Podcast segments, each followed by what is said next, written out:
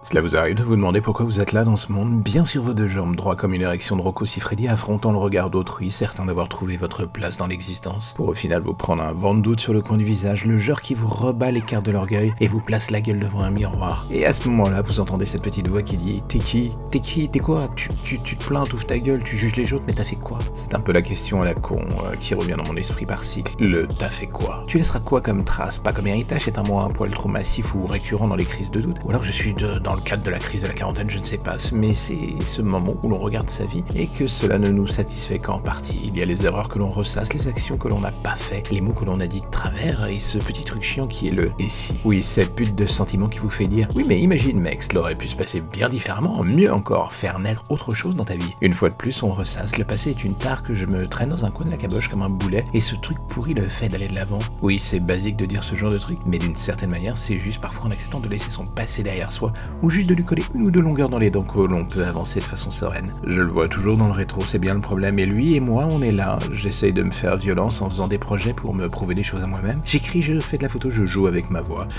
Mais bon, ça fait beaucoup de choses quand même pour combler le vide. Certains diront que je me disperse et que je ne fais rien au final. Ils ont peut-être raison par moments. Parfois, avec tous les projets qui me tournent dans la tête, j'ai ce feeling d'être un obsédé sexuel qui passe d'une partenaire à l'autre dans le but de se prouver un truc. Juste de se donner l'espace d'un instant l'impression que cela va bien, que la vie a un sens ou dans le cas de ma gueule, une ligne directrice que j'arrive à comprendre et à cerner. On cherche tous sa place, parfois cela vient très vite. Et parfois on a des certitudes qui nous aident à nous construire, cela prend aussi différentes formes, mais on a au moins un projet devant soi. Puis à l'extrême, il y a ceux qui avaient des ambitions et les ont perdues de vue. Il n'y a rien de plus chiant que de courir après ces dernières quand le temps qui passe vous colle des semelles de plomb. Je ne pense pas être le seul à douter et à me dire que je ne sais pas ce que je laisserai derrière moi. J'attends peut-être trop de l'avenir et plus assez du présent en fait. Je regarde dans tous les sens sans toujours vouloir voir les évidences sous mon nez. Et quand je prends le temps d'essayer de m'y confronter, je ne vois qu'encore plus de doutes sous la forme d'un reflet. Le mien. Un regard un peu neutre ou vide par instant qui cherche un point de chute et un truc à auquel se raccrocher. Est-ce que je perds ma motivation?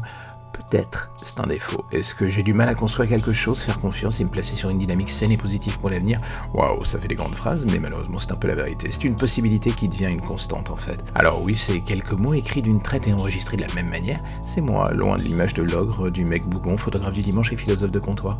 Je ne sais pas à quoi ressemblera ma vie dans 10 ans, ni dans 5 ans, ou même dans 3. J'essaye déjà péniblement d'imaginer la fin de la semaine. Chaque chose en son temps, dirons-nous. C'est déjà pas mal.